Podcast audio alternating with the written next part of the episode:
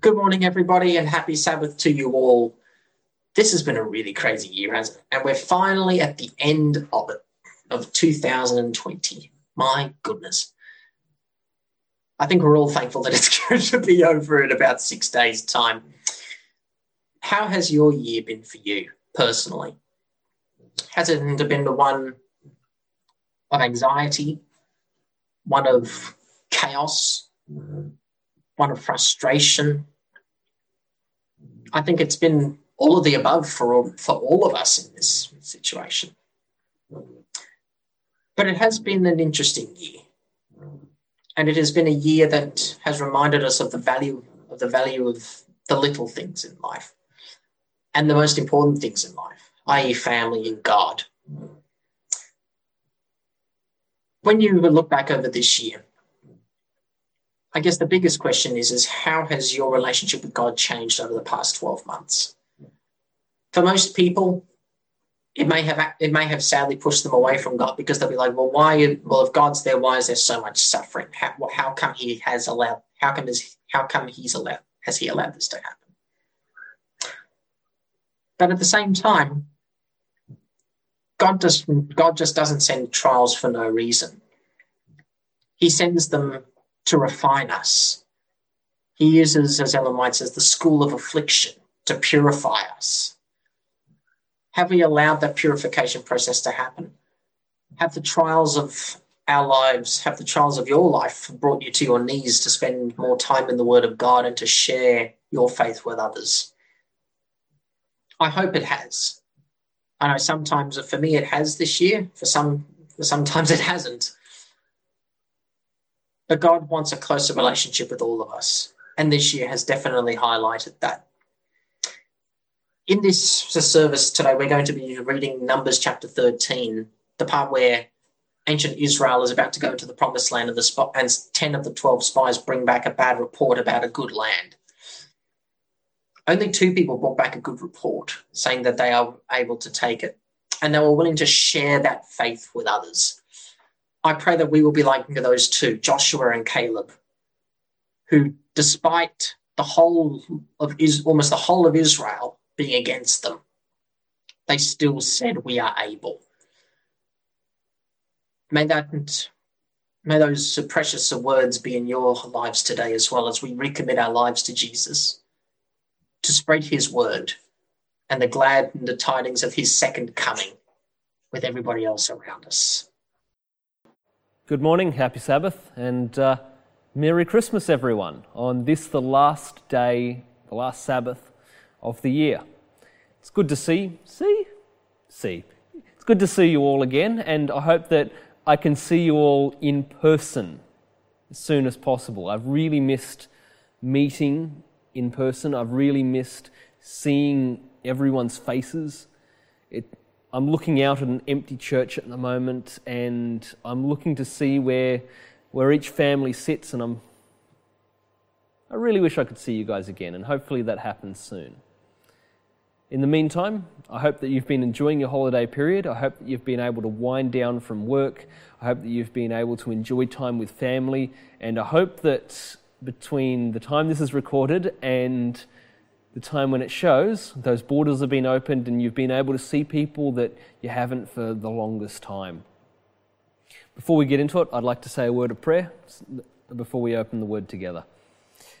Dear Heavenly Father, thank you for the opportunity that, that we have to look into your word and learn about how people have approached challenges and overcome them over your sacred history. Please be with us. Help us to understand that we're not in this alone, and by no means is this new under the sun, but that you're always going to be with us and you're going to give us the same opportunities to overcome that you always have. Be with us. In Jesus' name we pray. Amen. So, it's easy to call 2020 the worst year ever. Certainly, for most of us, it's the worst year in living memory. I mean, what else are we to call a year in which everything has been shut down? We've been unable to see loved ones for months on end. Uh, entire states have been closed off. And most unfortunately, there's been a lot of loss and grief in the world over the past 12 months. But if you were to ask a historian what the worst year in Earth's history would be, they wouldn't answer 1918, our last worldwide pandemic, our uh, Spanish flu, which killed 50 million. It would not be the Black Death in 1349, which killed a third of the population of those it infected. It would be the year 536 AD. It seems way too far away from us to be considered anything of import, but the things that took place in 536 AD not only laid the foundation for the destruction of the Roman Empire, but also for the next thousand years of world climate volcanoes. Volcanoes erupted across the world, and a medieval historian writes that the sun gave forth its light without brightness, like the moon, during the whole year. According to ice cores, temperatures fell 1.5 to 2.5 degrees Celsius, which, if you guys are across the science, would completely negate the temperature increases that we've seen. It was the coldest decade in 2,300 years. This led to famines across Ireland. And then, shortly after that, the bubonic plague struck, and a third of the Roman Empire died. And it never really recovered from that. Following on from there, there was the invasions of Palestine and Egypt by the newly formed Islamic State, and the Roman Empire never rose again to its former glory, due mainly to the events of 536 AD. But as they always say, out of something old some, comes something new. And the Arab invasions led to a period of revival in arts, revival in culture, the rediscovery of lost texts. Many medical works were translated from the original Greek into Arabic, and then from there, taken by the Crusaders some 700 years later, across to Europe, where they, where they were used there. You see, it's all a matter of perspective. And certainly for those who lived through it, 536 AD was a year of unimaginable loss.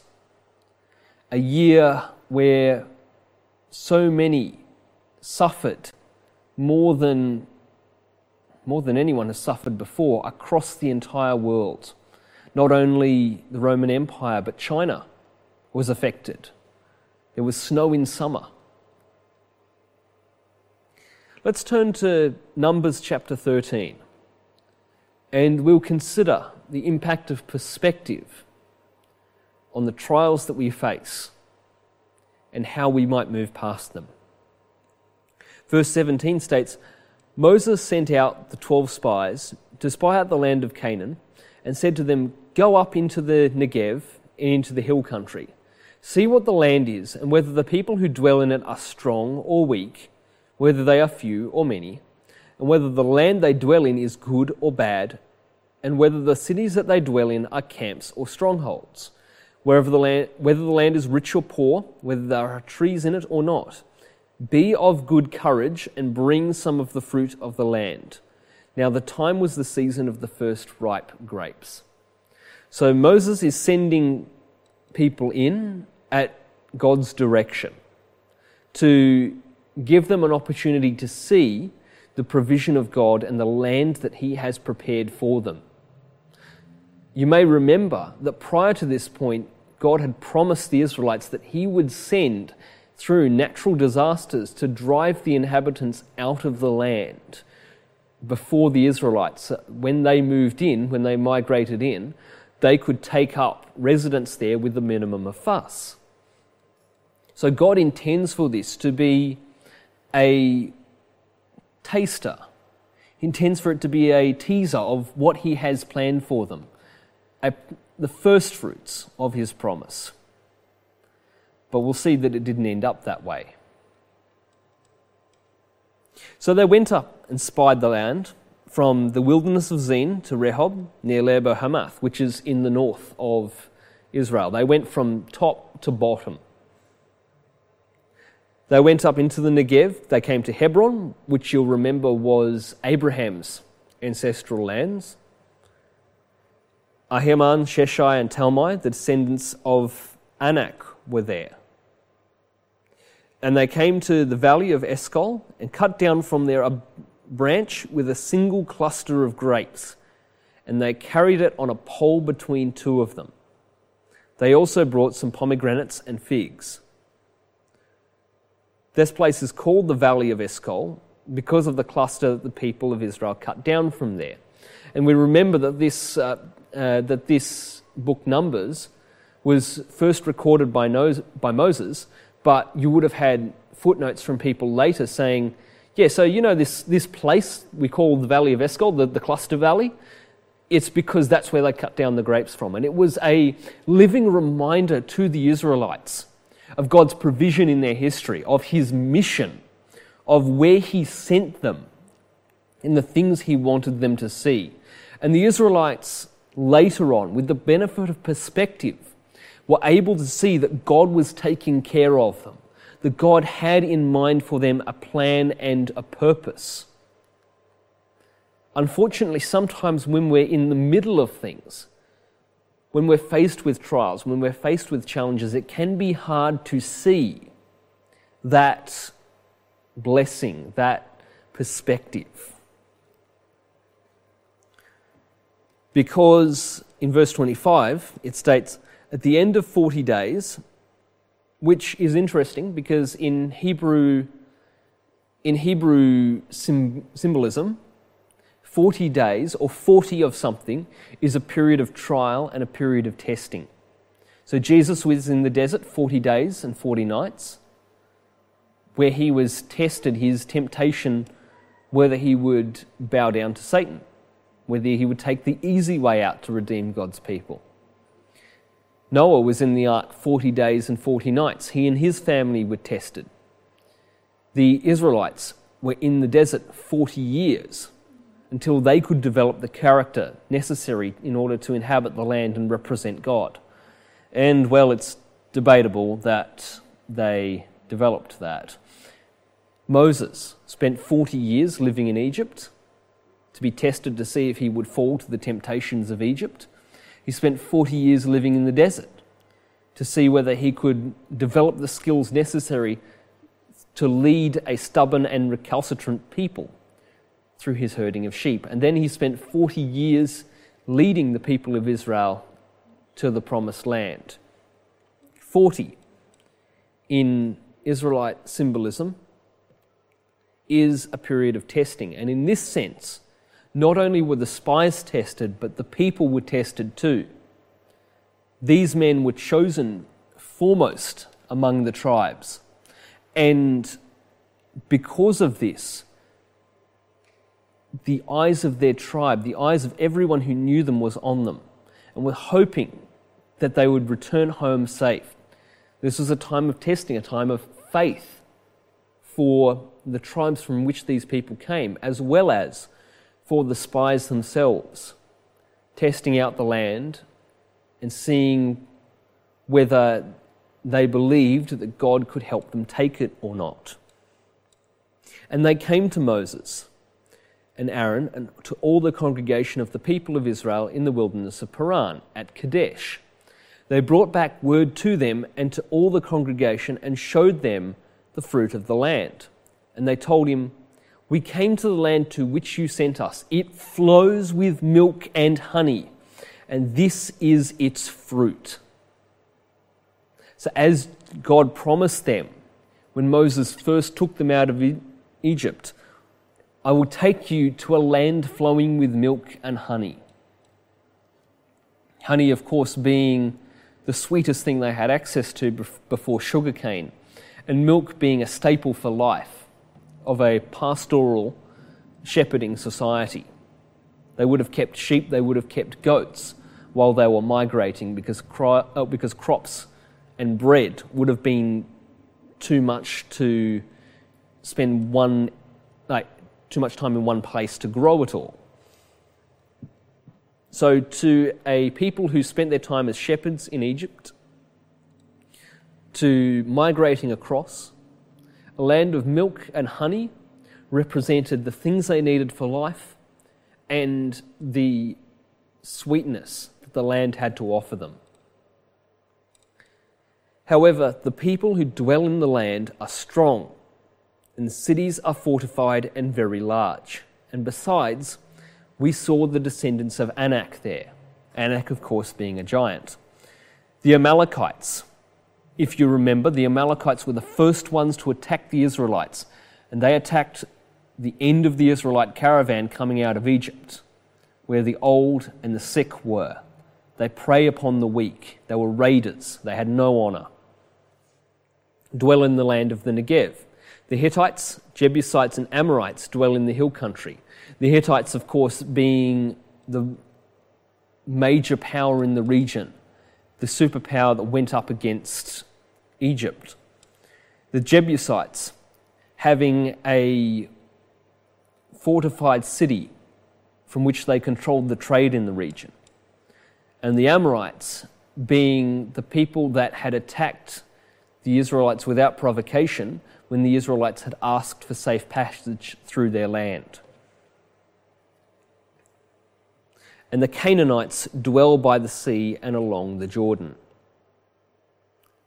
So immediately after saying, Yes, this is the land that God has promised us, we see the provision that God has had for us.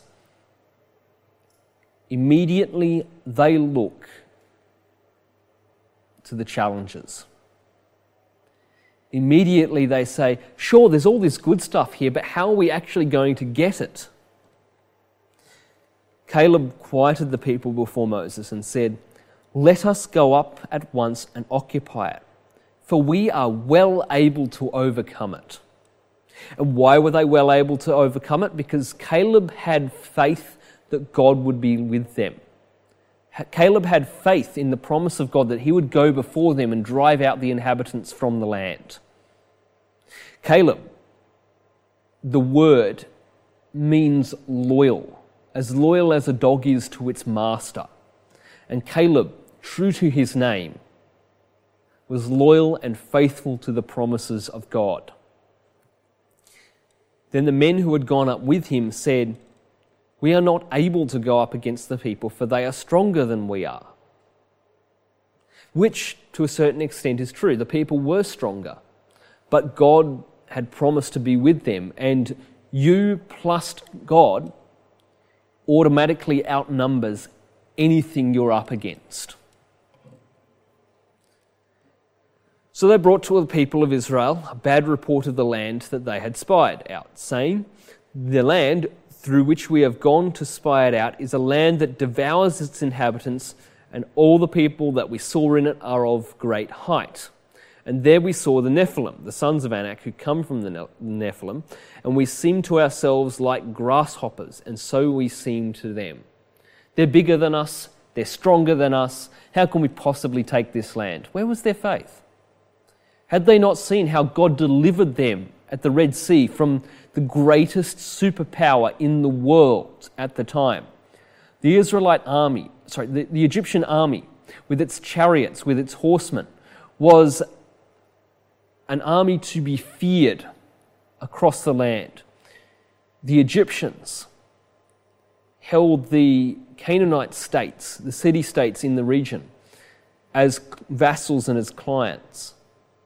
They didn't have any trouble subduing them. And if God could subdue the Egyptians, the most powerful army in the world, then most certainly God could subdue the nations who lived in Canaan, the fractious, divided nations who fought amongst each other as often as they fought against outsiders. And I'm led to think from this point what might be God trying to say to us in this time? It's been a difficult time for us. We've certainly sought out, we've certainly seen challenges, but have we sought out the blessings that come from this? We've certainly developed an effective ministry team here as, as we've been able to film our sermons and we've been able to reach more people in the ministry that we've been able to do. We've been able to think about how we can better relate to people. Think about how many are stuck at home yearning for human company. They don't have the opportunity because of what's been going on. How can we reach them? How can we perceive the plan that God has for us to enrich our ministry and to share His character and His love with those who desperately need to see it. Those who've been locked inside. Maybe they, they live alone. Maybe they've got a pet. Maybe that all they've seen is their family and maybe five other people. How can we minister to them? How can we show them that they are loved? How can we show them that they are cared for? How can we show them that God sees them, even in a time of hardship? Because we are going through hardship, certainly, but we're not the only ones. And we can use this experience that we've had to commiserate with people, to sympathize, to say, yeah, it's been hard for us, but we've had God on our side. We've had someone that we can rely on, and we'd like to introduce him to you. Would you like to meet my friend Jesus? What opportunities have we had? Even though we've had to go up against the giants of social distancing, the giants of lockdowns, the giants of mandatory check ins, of being stuck in our home. To what extent is this situation a land of milk and honey to us as the old ways of people getting together and meeting have broken down? as people are becoming more aware of the importance of community in our society? How can we reach out to people and offer them a community when so many more people are working from home and they're not seeing their co workers as often as they would?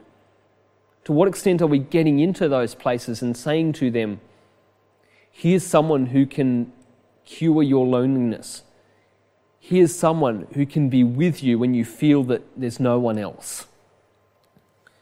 So I encourage us to think about in what way has this year been a land of milk and honey that we can step into, that we can learn from our experiences?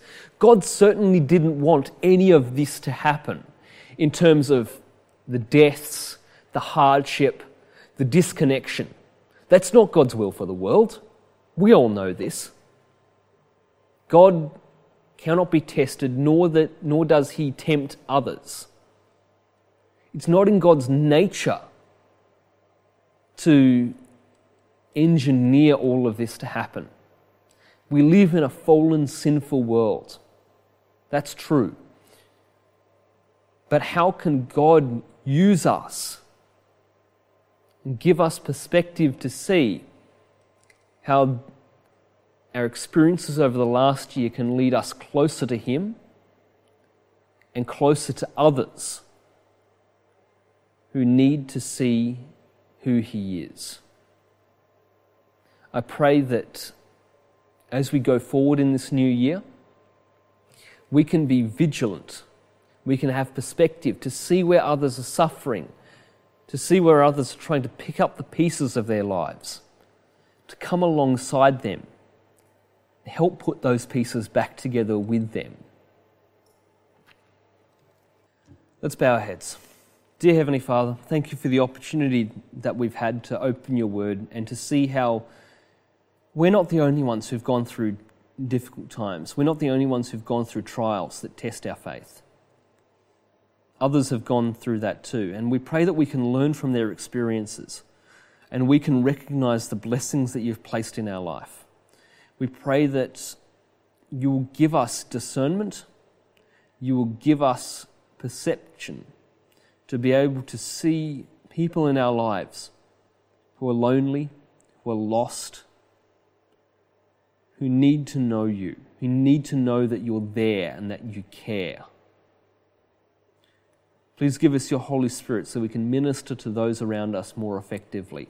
As we go into this new year, most definitely give us a new, give us a new and better year than what we've had. Give us blessings.